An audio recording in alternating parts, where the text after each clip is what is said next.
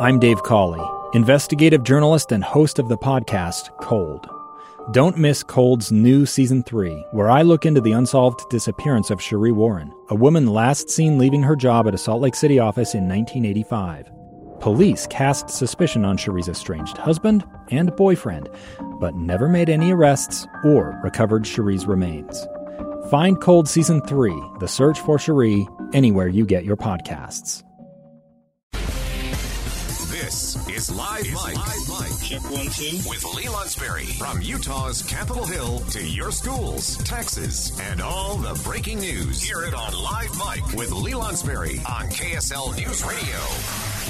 Welcome to this Tuesday episode of Live Mike. 1236 at the time right now in the KSL newsroom. I have to apologize to, to all the producers and the bossers who tell me to stick to the script when I uh, get each day's show kicked off. We've got a, a long rundown here, and we're going to get to those details here in a second. But uh, there has been this thought in my mind that's been, if I'm honest, distracting me all morning and now into the afternoon. And uh, and I'll tell you, I'll tell you the story. Uh, I this morning scrolling around on Twitter and I saw the most basic of questions asked, and it was if you needed to, could you carry all of your loved ones to safety?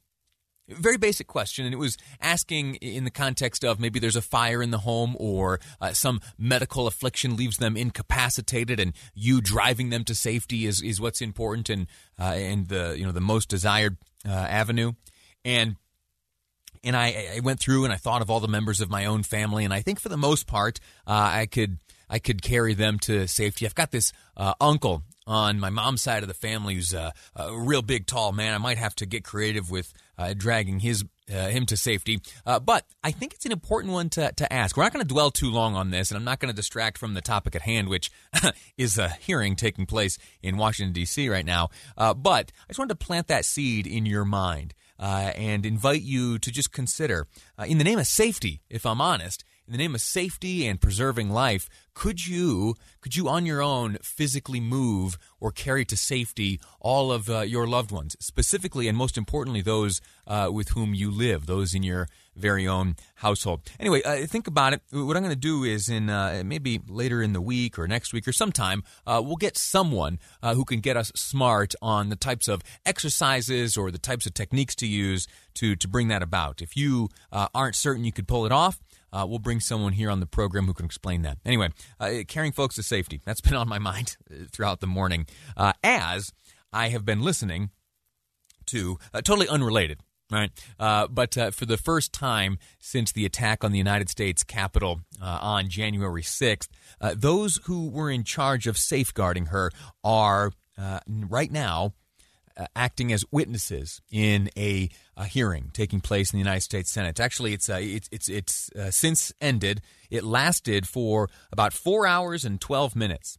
Uh, participating as witnesses were uh, former Sergeant at Arms of the House, Paul Irving. That's a, a, face and a voice more than anything that you will absolutely uh, recognize. He is, or he was rather, from 2012 to 2021, the man who would announce the presence of the president of the United States when joint sessions like the State of the Union were assembled in the House chamber. Uh, another witness today, Steven Sund, former chief of police for the U.S. Capitol Police Force, also uh, former sergeant at arms uh, and doorkeeper for the United States Senate.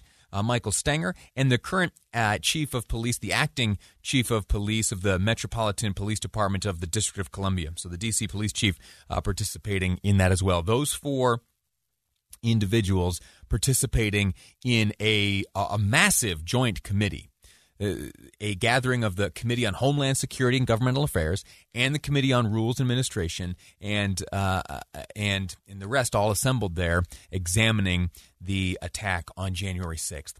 Uh, also participating in the proceedings, a uh, a member of the Capitol Police Force herself uh, for almost 19 years. We heard, uh, was it just yesterday?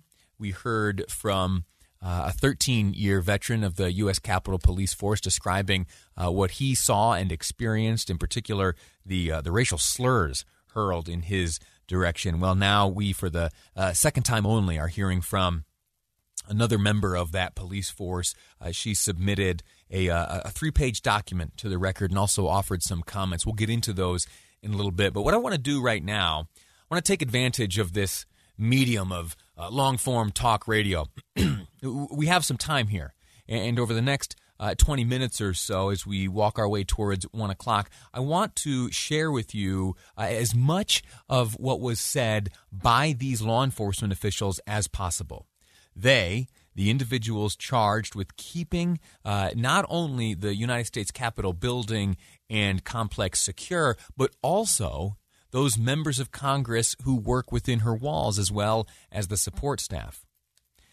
It pains me to say this, but what we witnessed on January 6th is not only a failure on the part of those who stormed the Capitol, smashed the windows, and broke in, but also also, a systemic failure on the part of those responsible for keeping that building secure.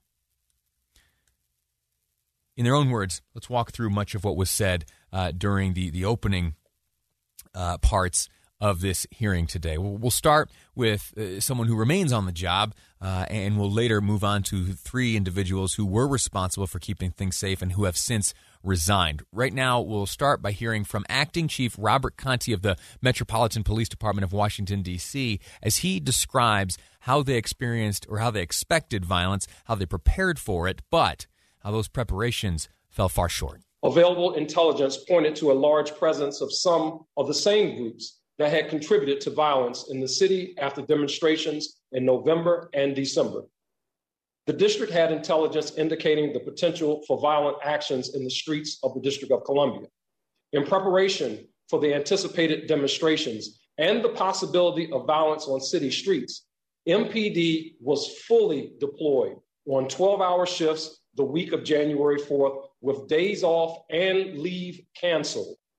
At Mayor Bowser's request, several area police departments were on standby in DC and more than 300 members of the National Guard were deployed on district streets providing traffic control and other services. However, these resources were barely enough to counter an event that had never happened in the history of the United States a mob of thousands of American citizens launching a violent assault on the U.S. Capitol. We're going to continue listening to the comments and the witness testimony delivered by these various individuals. But before we move on, I want to be very clear about something. The the heroism on the part of the individual members of the United States Capitol Police Force, in particular, uh, those uh, hero- heroic actions uh, demonstrated on camera by Eugene Goodman, as well as countless others who we have since learned demonstrated great heroism uh, on their individual part. I don't want anything that we're about to hear to take away from that, okay? Because it doesn't there was great heroism demonstrated by individual members of the Capitol Police Force as well as other jurisdictions. What we are hearing from now, uh, or what we are hearing and learning today, is how the command structure, way up at the top, at the absolute top, uh, left that building unsecure how through tactics, strategy, resource management, all of that fell short of the task at hand, which on January 6th was to safeguard that building. We're going to take a quick break right now. When we come back, far less of me and more of those who were there and witnessed firsthand and were responsible for safeguarding the Capitol on January 6th. That's ahead on Live Mike. I'm Lee Lonsberry, and this is KSL News Radio. Two years ago, Americans watched in horror as a crisis unfolded at the Kabul airport. She was tear gassed and beaten. Images of thousands desperate to escape Taliban oppression filled our news feeds. More than 80,000 Afghans made it to America. But the story didn't end there. It was very cold. There was no power, no heat. Who would help our newest neighbors? I'm Andrea Smardon. In Stranger Becomes Neighbor, you'll hear the stories of some remarkable refugees who left their homes and their dreams behind only to start over from zero. Their only possession was three blankets. And you'll meet Americans who stepped up to help them. You want me to come when you deliver your baby. What can one person do in the face of an international disaster decades in the making? That's Stranger Becomes Neighbor. Find us at kslpodcast.com follow us on Apple Podcasts or anywhere else you listen.